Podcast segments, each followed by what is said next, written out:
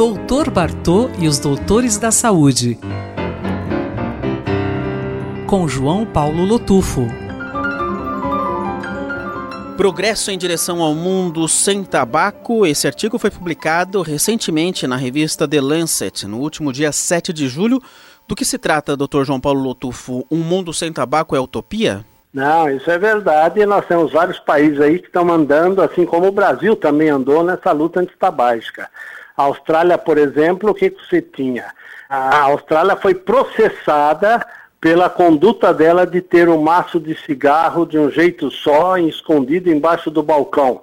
E ela ganhou a ação no sentido de manter essa embalagem sem propaganda nenhuma. Na China, por exemplo, uh, o Tribunal de Transporte Ferroviário de Pequim determinou que uma operadora de trens deveria remover todas as áreas de fumantes e toda a parafernália de fumar em seus trens depois que um passageiro processou a empresa por exposição ao fumo passivo. Isso na China é uma coisa inédita.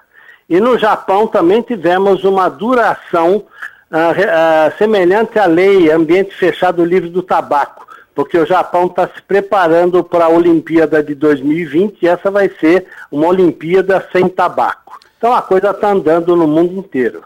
Atualmente, como que está a incidência do tabagismo no mundo? Então, esse artigo do The Lancet fala o seguinte, que nós ainda temos 25% de homens fumantes no mundo, 5,4% mulheres, e ainda temos 11,5% das mortes todas atribuídas ao tabagismo. Então, isso está ocorrendo principalmente em países onde se fuma muito, que é a China, a Índia, a Rússia e também um pouquinho nos Estados Unidos. Então, na verdade, a gente está lutando aí.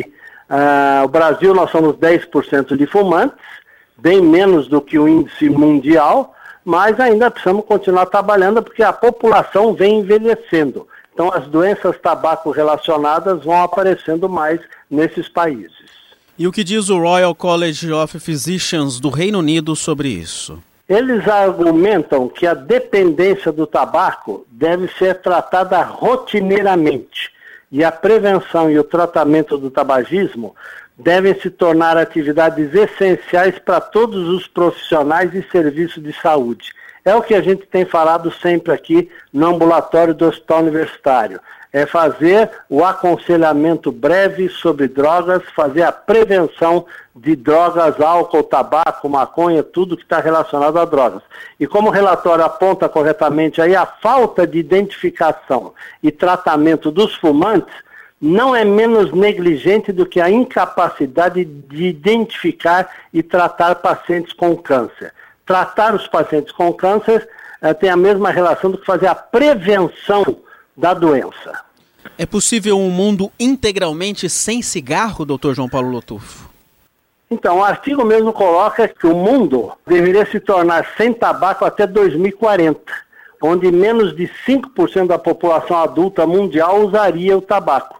Então, no Brasil, nós estamos com 10% de fumantes e queremos chegar a esse nível. Espero que a gente chegue a esse nível antes de 2040.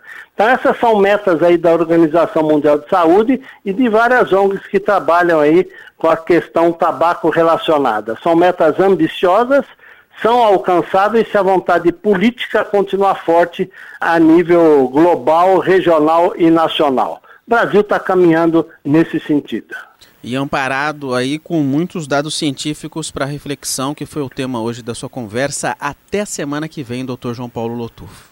Um grande abraço a todos. Fábio Rubira para a Rádio USP. Doutor Bartô e os Doutores da Saúde, com João Paulo Lotufo.